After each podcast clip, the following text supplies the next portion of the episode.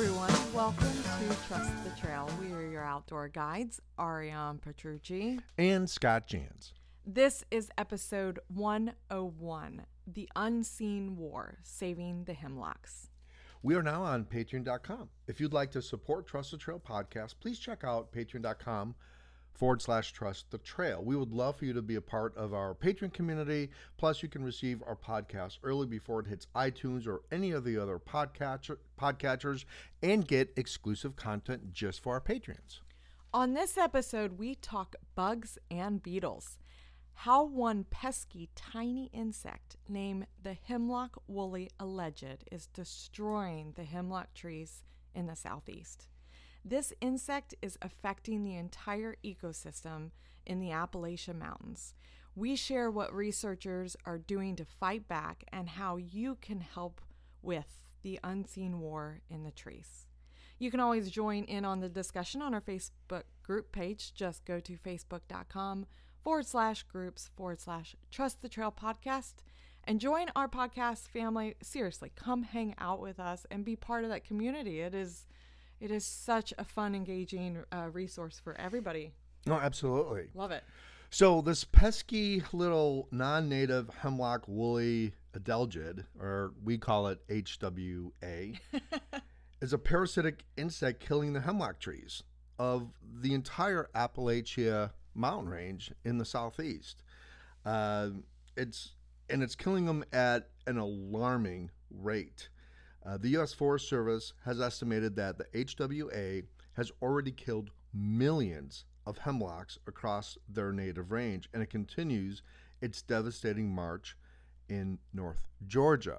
So, if you've been hiking in the Shenandoahs or the Smoky Mountains or the Appalachian Trail in northern Georgia, any of the side trails in the Smokies, you'll notice sometimes that there are needles stuck in the base of the hemlock trees. And this is one of the, this was the first defense uh, against the HWA. And you'll notice that you, you, you know, you just see these needles in the base of the tree, but actually, we asked why that tree.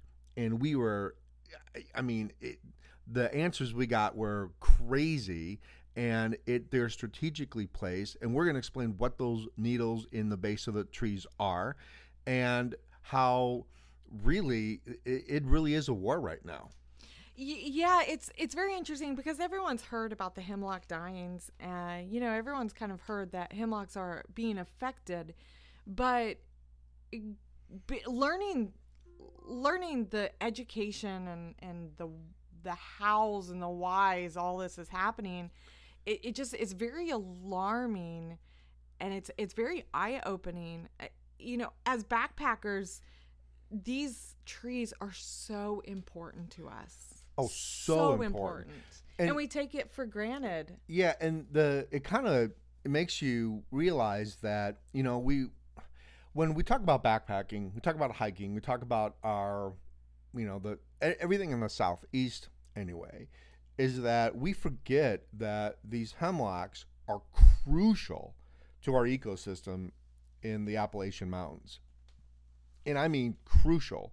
They provide shade for our streams, our lakes, um, our waterways, and they um, they are a integral part in the ecosystem.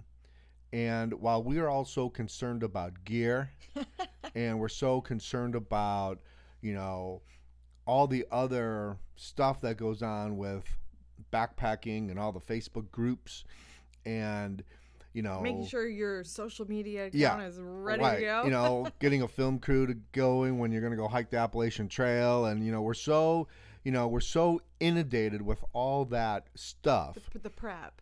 the prep, that we forget that, you know, the next generation of backpackers and hikers, these hemlocks could be dead, all of them. And what does that mean for the Appalachian Mountains? What does that mean for our entire ecosystem, you know, 25, 30 years down the road? And this HWA has done an incredible amount of damage in a very short time. And So we're going to address this issue because we think it's an important issue. We think it's something that um, our outdoor community needs to be aware of and needs to take an active participation in. And so it literally is a a war in the trees. So next time you're out there, look up and say, "Wow, there's a war going on right now," because th- it actually is. Yeah, so uh, we were so intrigued by this conversation, we had to know more. We had to learn more. So we traveled directly to the source at the University of North Georgia. Um, their ecological protection lab specifically uh, to find the answers that we were looking for to provide the education for all of you. So here is our interview with Stacy James, program coordinator, and Hannah Carroll. We hope you enjoy. So we are sitting here with program coordinator for Environmental Leadership Center at the University of North Georgia with Stacy James. Uh, we also have lab technician Hannah Carroll here. Um, they have devoted their Friday afternoon, spend some time talking about bugs Absolutely, and I wish we would have had the recorder going for the last hour. this this research area is in a house, yes, yes. and you know you've got all these like big buildings around you, and we're like, oh my god, this. And then the directions say just oh, just go down the driveway, and it's the house, and we're just like knocking on someone's front door, and we walk in, and there's all this research, cool stuff like microscopes and bug netting, and you guys blow us away. This is so much fun. Who would not want to work here? Oh, well, thank you. It's Welcome very, very Beetle cool. House. Absolutely.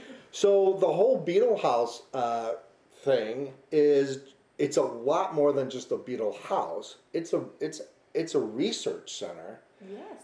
For this bad little guy that is has come to the United States when in the 1950s. Yes, 1950s. And kind of like took over our hemlocks. Exactly. Yeah. And said, "Hey, man, you know we're gonna we're gonna do some damage," and nobody could see this thing coming. And how? So how did the? What's the name of this little guy? How did he get here? And and what's he doing?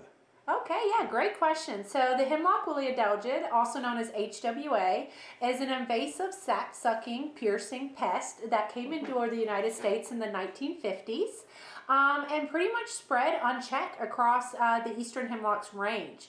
Um, and when I say spread unchecked, it's just this tree um, came over, we believe it came into, um, the HWA came over on an ornamental tree. And once it came over here, it really just started to spread. So the hemlock woolly adelgid started to affect our eastern hemlocks and just spread along the coast. And they kind of uh, correlated to a cup overflowing. It wasn't just sporadic occurrences of infestation, it just was like a cup overflowing, a wave of spread. And it spread a lot faster going south along the east uh, coast of uh, eastern hemlock spread down south uh, just because of those mild winters and then spread a little bit slower going north. Those winters really help to knock back those numbers. And unfortunately, it does kill our trees um, and by that sap sucking, piercing mechanism. It's got a stylet bundle for a mouth part. Give you an idea, it's actually got four stylet bundles as a mouth part that are three times its body length. So when I say the hemlock woolly adelgid is adapted to eating, that's an understatement. Its largest body part is its mouth part. It's three times its body length. They're like hypodermic needles. So they pierce the hemlock, inject that stylet, that mouth part, all the way up into the branch and just start to suck the sap of the tree, all the tree's stored nutrients, and the tree starts to die. So you see the tree start to lose um, its needles it starts to the crown starts to thin out you get transparency where you can see through that tree um, and then it starts to not be able to produce new growth anymore and so slowly just succumbs to death from the infestation of the hwa so when i say it's a bad bug it's a really bad bug. it sounds like it's a really bad bug. it's a really bad bug, and it is an aphid. So I mean, it, it it's a bad bug. So the and I think the thing is, is that you didn't really start hearing about, even though it came in the 1950s, which mm-hmm. blew me away. I, I didn't know it had been here this long. Um, really, I guess I started hearing about it maybe 10, 12 years ago as this. They didn't. They certainly didn't call it a life sap sucking bug, which is a great definition of it. It's not if you get angry with somebody, like a friend. You are sap sucking. Uh, Pearson aphid. aphid. Um, it. Yeah. but it, Call it what it is. but it, but how long does it take for the hemlocks to actually die? Because I think that's what's happened. Like they came out here, but no one really. I mean, regular people didn't really notice it right away. It's taken a long time. Yes, and so the original infestation point was up in Virginia. So the spread, you know, did happen relatively quick in a, terms of an infestation goes. Um, so we did start to see it here in Georgia a, a lot later. And let me give you the exact date, but it was kind of I guess yeah, the early uh, 2000s is when we really started to see uh, mortality from uh, the HWA here in Georgia. Um, but it was here. It was infecting our trees. It, the health of the trees was starting to decline. Um, unfortunately, here in the south, because we don't have those intense winters to knock back that HWA number, we can see tree mortality in as little as five to seven years and the northern range of your eastern hemlocks um, up on the northern side of the east coast because of those nice cold winters uh, tree mortality after infestation can be as long as 15 to 20 years See, and I think that's it. It's like, you know, depending on what region of the East Coast you are in, I think the news, at least for me, for my ears, didn't really start happening until like about 10, 12 years ago in Georgia when it just seems like all of a sudden uh, all you heard was, oh, the hemlocks are dying, the hemlocks are dying. And then driving up, especially going up through the Smokies on 441, you start seeing it yeah you actually see all the hemlocks that are dead. So um, this is a this is a real issue. So e- explain to us. Someone might say, "Well, okay, a tree's a tree, oh okay. it's more than a tree but what?" well, You the You can't, say, hemlock. you can't say a tree's a tree in this in this I environment. know, I know. I'm a little defensive about that comment But the hemlock is a beautiful tree. So what is it about the hemlock tree that makes this invasion so dangerous? That is a really important question um, because we do get that question. Why do you care so much? It's just a tree. Well, it's not just a tree. It's considered a keystone species, um, meaning that there's so, it's more to our ecosystem than just a tree. It's a habitat. It's a food source. And what one of the things that a lot of people neglect to see is it's a big candidate or protector of our water quality. It's found in your riparian zone, so along your stream banks, your rivers, and it plays a very crucial role there. It stabilizes those banks. It reduces erosion. It reduces contaminants getting into our waterways, and it protects our nice clean water. It also helps shade that river year round. It's an evergreen. We know Georgia can be quite wonky with our weather, as this year is saying. That's my very technical term there, wonky. Um, so you get early temperatures in the spring that are very high. That could be detrimental to your fish. You know, your eggs in there, your macroinvertebrates. You really want to protect those for those temperature fluctuations. So, your evergreens are going to provide that year round constant shading. Protect them from those early hot spells in the spring before your deciduous trees have those leaf on. So, they play an important role there, protecting uh, quality of water temperature as well. So, um, if we see the species wiped out, not only do you lose a food source, a habitat, but you're going to start to see those stream banks erode, become undercut. You're going to increase your sediment loading into your waterways, so those clean waters are not going to be clear anymore. They're going to become more turbid. Um, you're going to see, and those sediments also are going to fill up those caches, all those nice rock crevices. So you're going to see a decline in even your macroinvertebrate species. You're going to see a decline in your fish population because those eggs need those cracks and crevices to be into. So it's just a really important tree because it's it's protecting our waterways. It's what's keeping our mountain streams so clean and beautiful that we all love to use them. So when when I go camping and we go hiking, we're backpacking, we we see these needles in the tree, in the stump of the tree, um, or sometimes we see tags in them, or they're marked a certain way. Um, what are they? I mean, like what what's what was the first round of kind of like we need to fight this, this the sap sucking aphid. Mm-hmm, What He's getting into it now. Yeah, he likes that term. I should have thrown that out earlier. that'll be my new go-to phrase. Um, w- like, what was the first line of defense? I just started noticing those again. It was probably like eight years ago, nine years ago, um, when just out of the blue, you'd come up to one of these trees, big trees, that had like four or five needles in those things. And what what was is that was that the first line of defense, or how how did that work? Um, well, actually, they've been combination treating the trees with chemical and biological treatments uh, since the beginning uh, that it started to occur. Um, so originally, they started to use like uh, remote sensing uh, using aerial photography and looking at the hemlocks from above, finding your healthy groves versus infected groves using unique color signatures, and then they'd go out and go, okay, here's an infected grove, we need to go out and treat it. So they did chemical treatments with soil injections. Um, U.S. Forest Service did a majority of this. I mean, and they still are our big workhorse for that chemical injection side. But then they also went in and did uh, beetle releases. And so they've been doing it really from the beginning of the infestation. And uh, we've got the Southern Research Station really heading that up, telling them what the treatment options are. And so they've had a lot of guidance along the way, but Forest Service has really been treating from the beginning. I mean, early 2000s, I remember being at Smithville Woods, watching them do tree injections, the next year doing beetle releases. I mean, they've been fighting the battle since the infestation hit the state line. Wow. So, what makes the eastern hemlock so susceptible? Why are other trees not dying off because of this infestation of the HWA? Yeah, uh, I'll let Hannah jump in. I know she can answer these two, so I don't Yeah, want to so the hemlock specifically susceptible because the HWA actually came over from Japan. And we also have the hemlock here, but we don't have those natural predators of the HWA to kind of cut back their population size. So that's kind of what makes us more susceptible to the infestation. I gotcha. And there's also no host resistance. So Yeah. in its native range, it would have co-evolved with this invasive, well, it's not invasive, this natural um, stressor to the tree.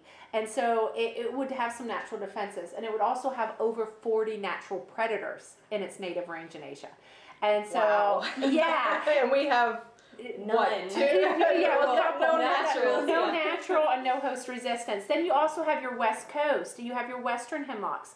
They too have an HWA. They've co-evolved. They have some host resistance. They have natural predators. It's a natural check and balance. This is a natural stressor for their hemlock species, and so there's a check and balance. It doesn't destroy their trees. There's predators. There's host resistance. It's a it's a good check and balance there. Unfortunately, here on the East Coast, we do not have that check and balance. We do not have that natural uh, life cycle occurring. What we are having is an invasive pest coming in with no host resistance. The eastern hemlock has no resistance, and we have no natural predators.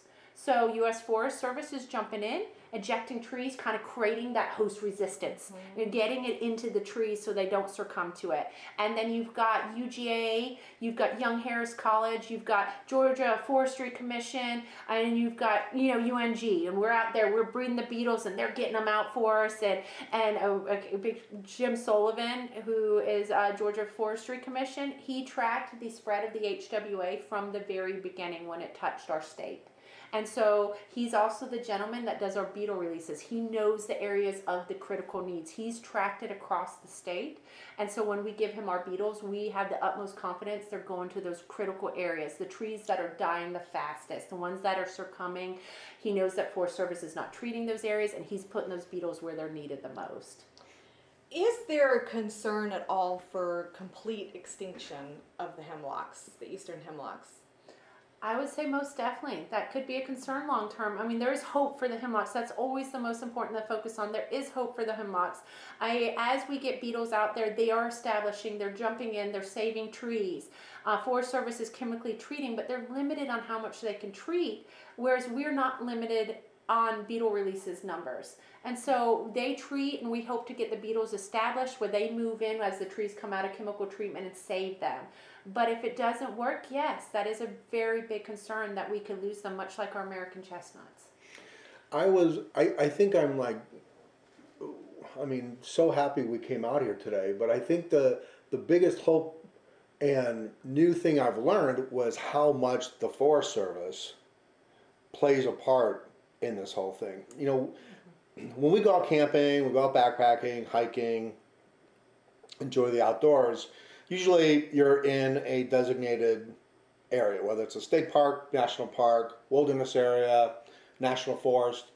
Um, and I guess you just you don't really see these guys all the time. You just don't run into them unless there's a ranger that comes by in his pickup truck. Um, how important is the forestry, the Forest Service, eh, as far as you know, like you're talking today, like how they were almost like you know picking and choosing what trees were more important than others just for your safety. I mean, along the road in a camp area, you know, we always talk about the widowmaker. Don't pitch a tent near a dead tree because you don't want to be, you know, smashed, right? Yeah. And that happens. That that's a real issue every year. You know, people, you know, get killed or severely injured because of a dead tree falling them. But but you're telling me the Forest Service when they go in, that's the one tree that they try to get to first. The ones that are more susceptible to you know in a campground. Mm-hmm. I don't think people realize that. How what's your relationship? What the the the school's relationship with the Forest Service to try to you know get this guy? Oh yeah, well we work very close. Um, all of our research, all of our release sites are in hemlock conservation areas inside the U.S. Forest Service lands. They're designated areas where the hemlocks are protected by U.S. Forest Service. Um, they also work very closely with us to correlate where they're doing their treatments and where we are doing our treatments. But like you said, um, you know, at campers, you want a water source, right? You want that's the ideal campsite Yeah. to have that nice, beautiful water source. Where your hemlocks are in your riparian zone, they're in that water, they're around your water. So a Forest Service is going to try and target, you know, your campgrounds, your roadways, and stuff with those chemical treatments. It saves that tree five to seven years. It puts that tree under treatment, so it ensures that not only that you're getting that shade, you're getting that nice water source, but a safe campground. So they really do target um, a safety first, then also economic concerns too. If this tree dies, how expensive is it going to be to take out? They also target the really large ones, your superstory, your overstory trees, your oldest ones, the ones that are going to be the sapling bearers, the ones that are going to be producing the new ones. So they're very methodical in their treatments and they are very cautious on their chemical. People go, oh, chemical, chemical, chemical. They are very cautious. They know exactly how many trees they're going to treat in an area and they do not exceed that. If they're getting close to a waterway with a soil injection, they may switch to a different chemical that would allow them to do a buzz, basal trunk spray, which would prevent it from even touching the soil. Or they'd only inject one side of the tree to prevent any leaching into your waterways. They are very, very cautious with it, but they're very effective with it too. I, that's amazing. I mean, you just don't see that. You know, you just you just you would never. The normal person that goes out camping would never ever understand how important their job is. Oh, the, the scope of the efforts alone are it's just something that we don't think about you know? When you're packing your bag at home you're not thinking about everything and all the people that are behind these efforts to save the forest um, in the manner in which we enjoy so it's pretty unbelievable. I know, I know when I first I, I birth, first both met you um, at Dahlonega Fest this past year, um, and you guys had visuals on what these these HWAs look like, what the beetles look like, and that's when it turned for me from this. I understand that the hemlocks are dying. I understand that there's this invasive bug that is bad. It's a Um, sap it's- sucking, Piercing. piercing. I forgot the piercing. I gotta remember the piercing. you know, it, but it was that visual of, of, of the impact of what it's actually having on that. So, because this is a podcast and, and our listeners can't see it, uh, what are they looking for on the underneath of the trees? Okay, so whenever you're looking at a branch, it's so you're gonna flip it over so the HWA actually infect the underside of the branches, and it almost looks like cotton balls, but really, really tiny cotton balls. And if you've ever had like a mealy bug infestation in your garden, that's basically what you're looking for is tiny little soft-bodied insects and they secrete this wool that surrounds them and they lay their eggs in that too. But that's what you're looking for basically. It's just a bunch of really tiny cotton balls and they can be laid on pretty thick too. But is that wool always present though? It See, is that's- not, yeah. So in the summer months, they actually have another life stage where they're really small and dark and black, and they're really hard to spot. And unless you're involved in a lab like this, it's kind of hard to pick them out. But there are a lot of good resources That- um, that can kind of help you see if they are present in those months. So, so please don't grab them and put them on your clothing or carry them to show and tell. That would be very bad because they that's how they spread, right? I mean, how do how do these things spread? Yeah, well, exactly like you said. They um, and like Hannah just said, it's like a cotton ball. So you can imagine it's just almost like dog hair. It just sticks to you really easy. We know that we have two dogs, absolutely. Yeah, it's just We know like dog that. hair better you than just anybody. barely even brushed against them wearing your black pants, and all of a sudden it stuck to you. That is the Adelgid's uh, egg sac, that ovisac, that white wool, um, and that's how clingy it is. And so it's really spread really easy by animal dispersion, bird dispersion, wind. I there's a lot of things. Biological vectors are a big thing. Hikers. I mean, we're mm-hmm. we're all notorious for probably having one cling to us. You walk by a hemlock, it's clung to your sleeve. You didn't realize it, and you carried it on. So the level of infestation in a forest, even in a site, can vary drastically from one tree to another tree, and, and even within a small grove of trees, you can see a real heavy, high density of HWA on one tree, and go to the next tree and find very maybe one or two. And so it can really vary uh, just from tree to tree within a site. And, and by the way, you know, it's still more important to look for ticks on your body. Um, I don't know. I, I- I, I feel don't- pretty adamant that this is pretty important. I know, and I can hear people going, "Oh, great! Now I'm killing hemlocks," you know. um, but it and it's by looking at the map, and we're we're gonna. I got, I wish you try to get a photograph or a picture of that because when you guys see the spread of this thing, it is huge area. I mean, it, it's it's just it's just crazy. So, okay, so we keep on talking about the beetle. You guys have heard us talk about the beetle. Mm-hmm.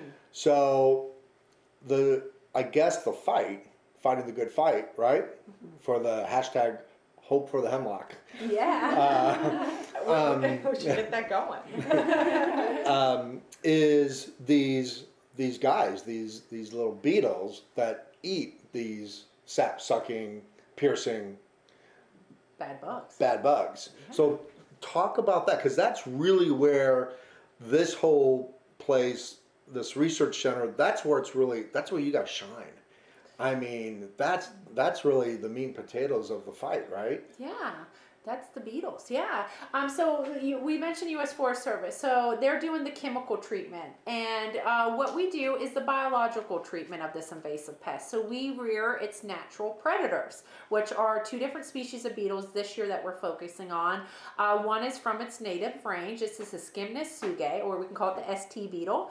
Um, it's really easy to pronounce ST, not so easy on the Scymnus tsugae, but uh, it is a Japanese. Says you.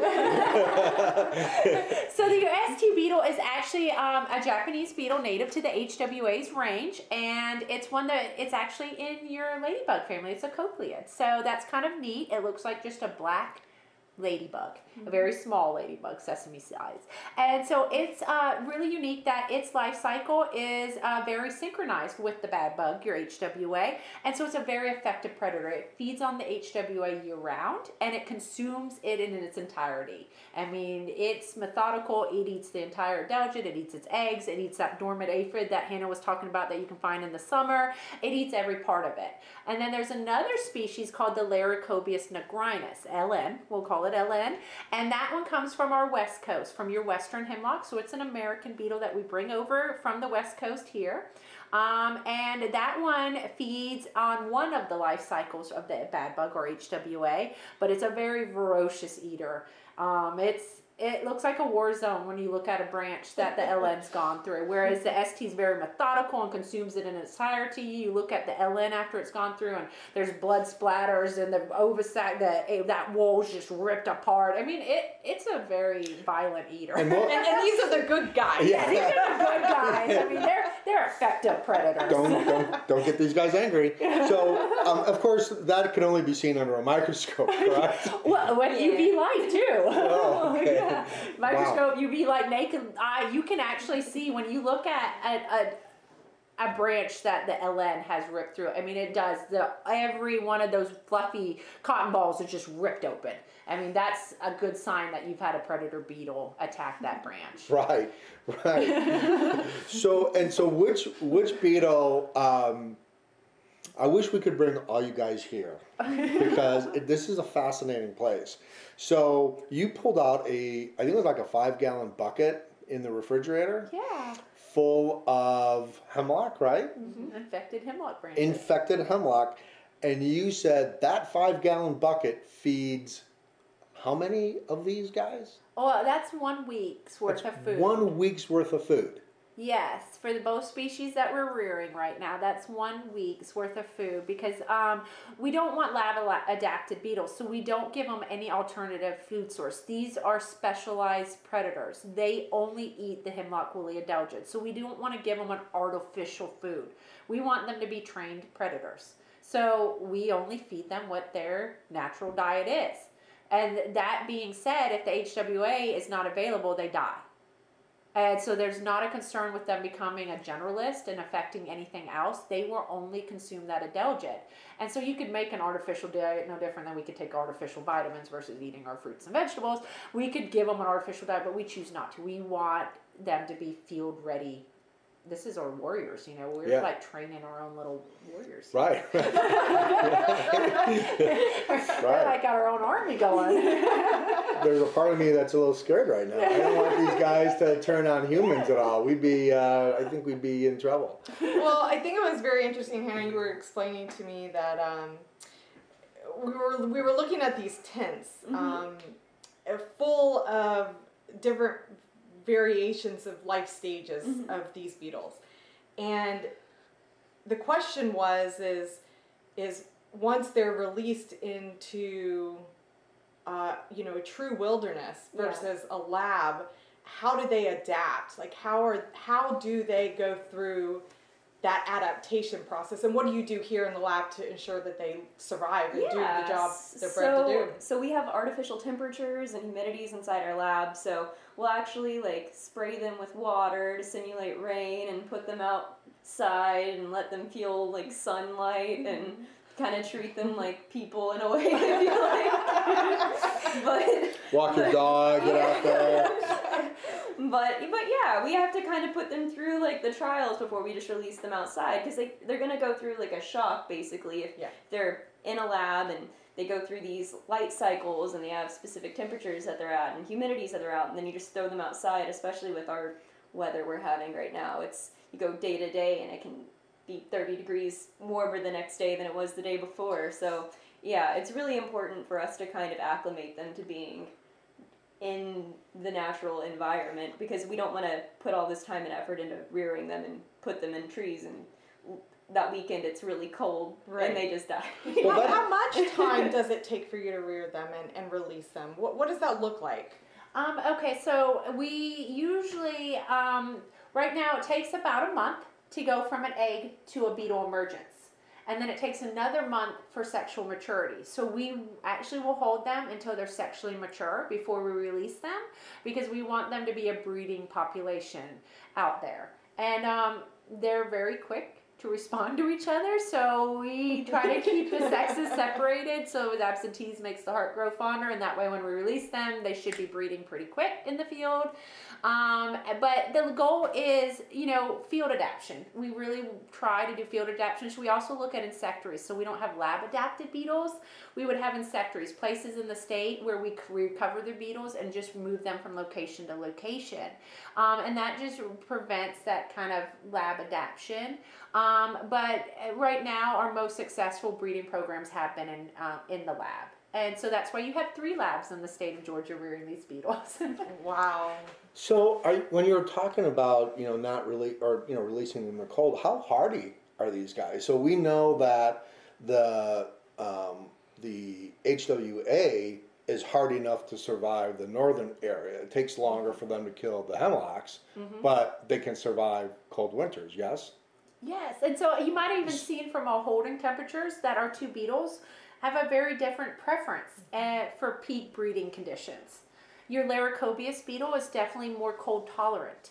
Um, the Scymnus tsugae or ST beetle um, is one that we're finding is very southern acclimated. It likes it here in the south, One, and yeah, one interesting thing was like up north, there's a lot of studies that have kind of dismissed the ST beetle because it is pretty susceptible to colder temperatures, but down in the south it's a lot warmer. So I think that's why we're seeing such success with this beetle that hasn't really been seen in northern states. So uh, a long freeze, uh, let's say below um, 32 for an extended period of time, uh, would are they both are both or all three? I guess the HWA, the uh, ST, and the LN are they all susceptible to cold? Where they would all die?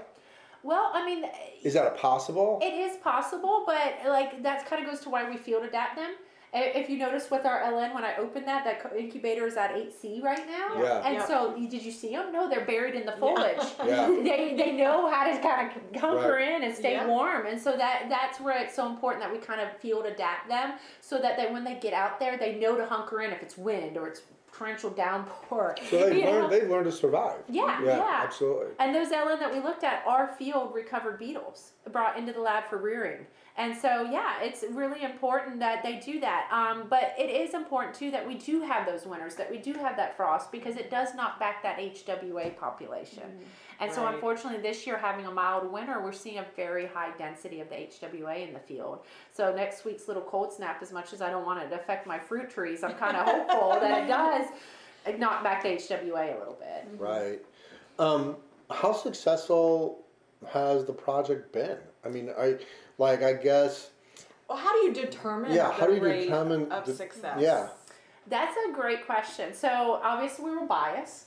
We, re- you know, we rear the beetle, so we want to go. Woo, it works, and you visually you do see the difference. I mean, Hannah, Yeah, no, walking into a site where there hasn't been a beetle treatment, you'll see a lot of like what you usually see on, in the AT, where you just see a ton of hemlocks that are dead and needle on the ground and like knocked over dead trees. Whenever we get to our release sites, how, like what percentage would you say Oh. health increase? At least like 50. I would Yeah. 50 would be like my low ball. Mm-hmm. And, Like, and how long have they been released into that environment for, For- you to see an impact? The one that I'm talking about is what, like 20 minutes from Dahlonega, Georgia, and I th- it was 10 years Okay. after. And Oh, that was the last release of that one. It actually had released for several years before that Oh, too. okay, but wow. yeah, but Okay. it was ten years since we that last species was released there. okay, But still, you're Yeah. talking about 1950s to Yeah. now. I mean, that's still Mhm. that's a pretty good success rate as Mhm. long as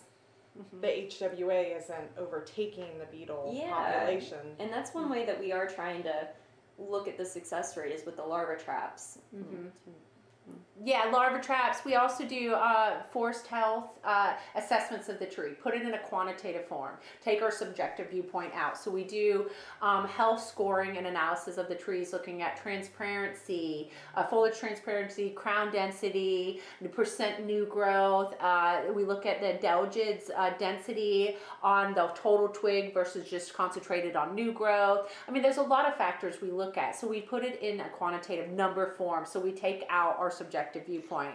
Mm-hmm. Are you seeing new growth in the areas that the beetles are being successful?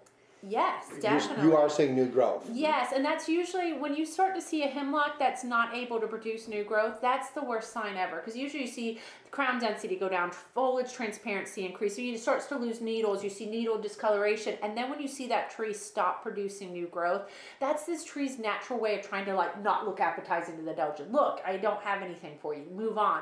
But unfortunately, sometimes that tree can take it so far it can't recover. So if it starts producing new growth, that's a really bad sign. Um, and so unfortunately, we have to have a tree at a certain level of health to even justify a beetle release because there may not be a turnaround on it. So if it doesn't have new growth, unfortunately, we probably wouldn't re- do a beetle release on it. But if it even has the smallest amount of new growth, you can put a beetle release on it, come back the next year, and start to see new growth over that entire tree. So we don't call it branch dieback or crown or di- death. We call it dieback, meaning it's just. It, so if giving a relief from that adelgid number, it could be as simple as you squeezing all those adelgids off that branch or spraying them off with the hose. It doesn't matter. Just physically remove them from that tree. You'll start to see new growth appear again because Ed hemlocks mm-hmm. actually have new growth in the fall and the spring. So knocking that adelgid off, that stressor off that tree, letting that tree actually obtain its nutrients, you'll see new growth turn around really fast.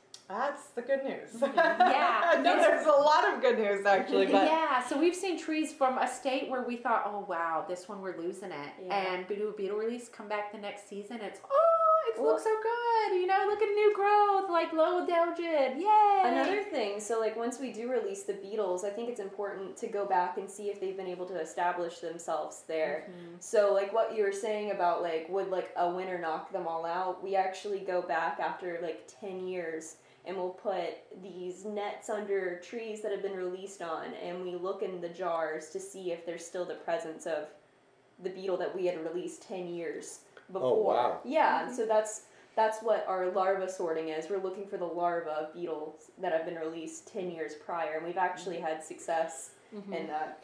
And, and we also send those off for genetic testing, so we're 100% confident that we not only found that larva, but it is not one of our native species or anything like that. So we are very confident in our results. So the the I guess the initial problem was that nobody nobody was eating these HWA. like they're just you know they were free to do whatever they want to.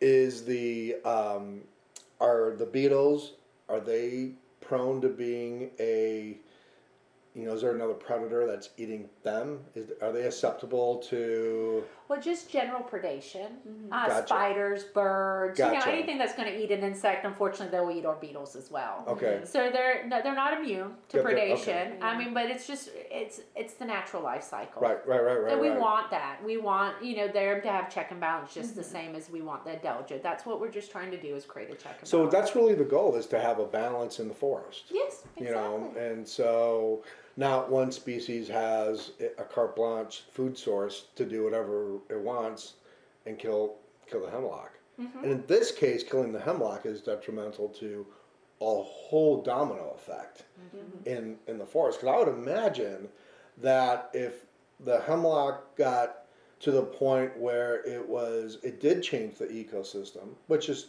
a possibility, that your campgrounds would would close because if you have if you don't have clean water, you know, and all these hemlocks can fall, mm-hmm. it's just better to close the site. Yeah, it, it would be too it costly for them Right, to come in and remove them all, and so you would see a decline in your campsites available. Then you would start to see a decline in your water quality. Your fishing spots will go, start to be eliminated. Those nice, easy walkway into your waterways, they're not going to be there. It's going to be undercut. You know, you're not going to have so much river access anymore. So it will be a domino effect. That's a great description.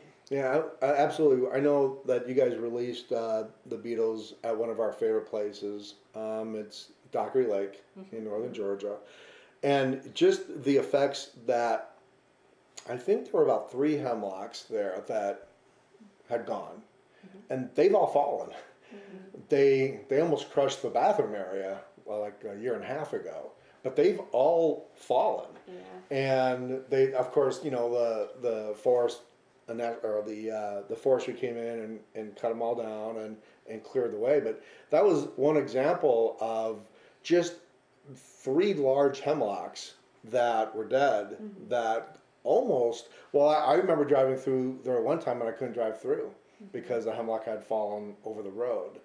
Um, and but you you guys have had success now with the beetle in that area, correct? Yes, and that area actually has chemical and beetle Right. releases. So you do see a variation in tree health. And the goal is to kind of um, have those trees that are coming out of chemical treatment, having the beetles established in the area and moving in. Um, but it is important, like what you said right now, just how quick you can lose these hemlocks and how quick their overall health has declined. I mean, in just two decades, I have always hiked and camped in this area. Healthy hemlocks were a predominant species in this area. I, to me, a healthy hemlock was something just visually imprinted in my head. Here we go, two de- decades later. My student workers, I bring them out. We're driving down the road, and they go, "What is that? A hemlock?" And it was a healthy hemlock. They had gone so long without seeing a healthy hemlock; it looked Yeah. like a different species to them. Mm-hmm. So that's why I tell people get out there and enjoy those hemlocks. See them now. Yeah. There's hope for them, but their health is declining. So these healthy hemlocks are becoming rarer and rarer and rarer to see. Forest Service is chemically treating them, so those are your best ones that have been gone through two cycles of chemical treatment. These areas where we've released beetles, they're increasing their health and they're getting better, and you're getting healthy hemlocks. But you know, they're, we treat in very isolated areas, and we're Yeah. treating in the center of the forest, working outward. And so it, it's it's important to get out there and appreciate them now while they're healthy and get to see them because I didn't realize until my student workers came back and were like, I didn't know they looked like that because they're just so used to seeing infected hemlocks now in a two decade span. Our, That's has It's changed so much of what a hemlock characteristic is. So, how can everyday people like Scott and I and our listeners, how can how can we help with everything that you have done with this conservation effort to, you know, save the hemlocks? Like what can we do? What do we look out for? How can we help? That's a great question because everyone has a part to play. Everybody does. We need everybody's help. So I guess the first thing is identify whether you have a hemlock. You know, look at that conical shape. Look for that evergreen, those really small needles, those leaves. Identify if you have a hemlock. Once you know if you have a hemlock, flip that branch over. In the your your, your fall to pretty much early summer, you're going to look for that presence of the white wall. In your summer months, you can identify it. You might need a magnification glass, but it's going to look like a sesame seed kind of at the needle base and it will have a white margin around it. If you identify that you have that hemlock woolly adelgid, then you want to look at treatment options, whether it's a chemical, it's a mechanical removal, like I said, spraying it off with the hose. There is beetle options as well for the biological, or you might be lucky and be close to a hemlock conservation area where our beetles might come to your tree. Um, but I think the easiest thing that everybody can do is go to Hemlock Fest in Dahlonega the first weekend in November. Every year is Hemlock Fest. This is a great weekend long music festival. All the proceeds go to support the Beetle Labs, the Beetle team.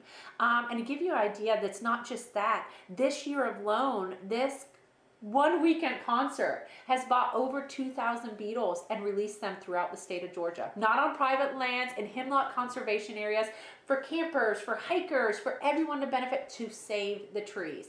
And so, if everyone wants to play a part, just go to the music festival. It's that easy. I was blown away when you said that uh, the um, the amount of what what most of us do just for sheer enjoyment actually goes to a huge cause, and to and to think. 2000 beetles being released and, and what they can do what they can do against Mm-hmm. the adelgid I, I was that's pretty cool And and they're not. It's not like they're inexpensive. You're saying how much per beetle? Oh, how yeah. much is it? They're five dollars, so they spent ten thousand dollars this year alone. They've done this every This year, crazy. every year now for you know over a decade. I think it's fifteen years now, Yeah. and they bought beetles every year. They also donate funds to every one of the beetle labs and to um, help support. Uh, Jim Sullivan goes out and takes care of all of us, so we take care of Jim, and he feeds all our beetles and collects the foliage and releases. So it's just I call it the beetle team, and so they've done this for over a decade, where they put on a week-long music festival. It's all run off solar power. It's you know recycling everywhere. Yeah. It's a very low impact. There's canoeing. They do the uh, the hemlock effigy where you get to like shoot firing arrows at Fire spear and throw it at a hemlock Hemlock woolly branch. on the water. I mean, oh, that's awesome. and then and then all the benefits from it go to our labs. And so they pay for my student workers for an entire year to collect data. And this helps them bridge the gap between application and education. So it really helps students. I mean these are our future warriors. So not only am building a warrior with my beetles and my students are my warriors too and they're spreading the word. Mm-hmm. And so i think that's just really it is that engagement that education that everyone has a part to play and it can really be as easy as going to a music concert So people that don't live out here that are listening to our podcast, like in California, other states, can is there can they can they donate on Hemlock Fest? Yes, Can they make a donation? Definitely. It all runs off donations. There's silent auctions. I mean, it's all donations. Everything there is nonprofit. And it's put on by the Lumpkin Coalition here. I mean, we're really unique in the state that our biological efforts are funded by a music concert. I mean, how cool is that? Only, Yeah, right. in Georgia. Right. Yeah, absolutely. And it's a really wonderful festival. So when you go there, it's all homemade goods. And it's the first weekend in November. So do your Christmas shopping there. Support those vendors because all of those vendors give back a percent of their proceeds to Hemlock Fest to give to us, to give to beetle releases, to give to increase the research, the rearing, everything. And they also support the American chestnuts as well. So you're not just one, they are really multifaceted. And you were saying the state of Georgia has been really responsive to the hemlock issue in in uh, out here, right? I mean, the state of Georgia actually is is all, it's it's all one big team. Oh yes, and that's why we called our beetle team. It's not UGA's lab, University of North Georgia, Young Harris's lab, eh, Georgia Forestry Commission and Forest Service by themselves. No, we consider it a beetle team. Yeah. And so we get together, we do um, science symposiums, uh, educational outreaches together. They are doing silviculture approach too, where they're even looking at sunlighting hemlocks to increase the tree health.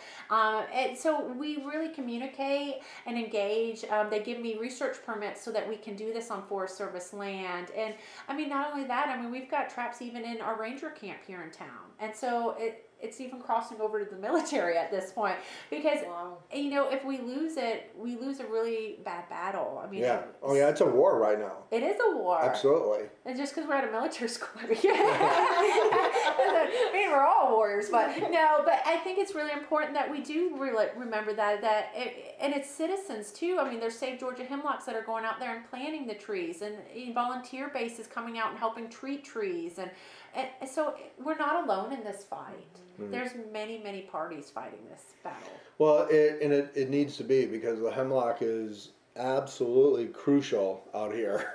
Mm-hmm. I mean, uh, I can't stress that enough. On on it, if we lose the hemlocks, we lose a lot. We're talking about the Conasauga River and the Cohutta Wilderness. Mm-hmm. The Conasauga River is one of the cleanest rivers in the country. Cleanest. It's also got some of the most um, rare species of fish in the United States. They do snorkeling out there all the time, and they teach um, that you look at all these species of fish, and we lose the hemlocks, we could l- literally lose that river. You know, I mean that's how important this is. So, uh, super appreciate you guys being on our podcast. I think it's important that we uh, let our listeners know that when you're out there hiking and backpacking and camping, there's a lot more to your campsite than meets the eye. There's Oh, a yes. battle going on up in the trees in the southeastern part of the United States. And so think about that battle. And next time someone mentions the Beatles, it's not just, you know, the group uh, that came over in the 60s. don't don't start singing Hey Jude. It's like a real war and and uh, you know, uh, they need your help. Right? Yeah, definitely. Everyone has a part to play.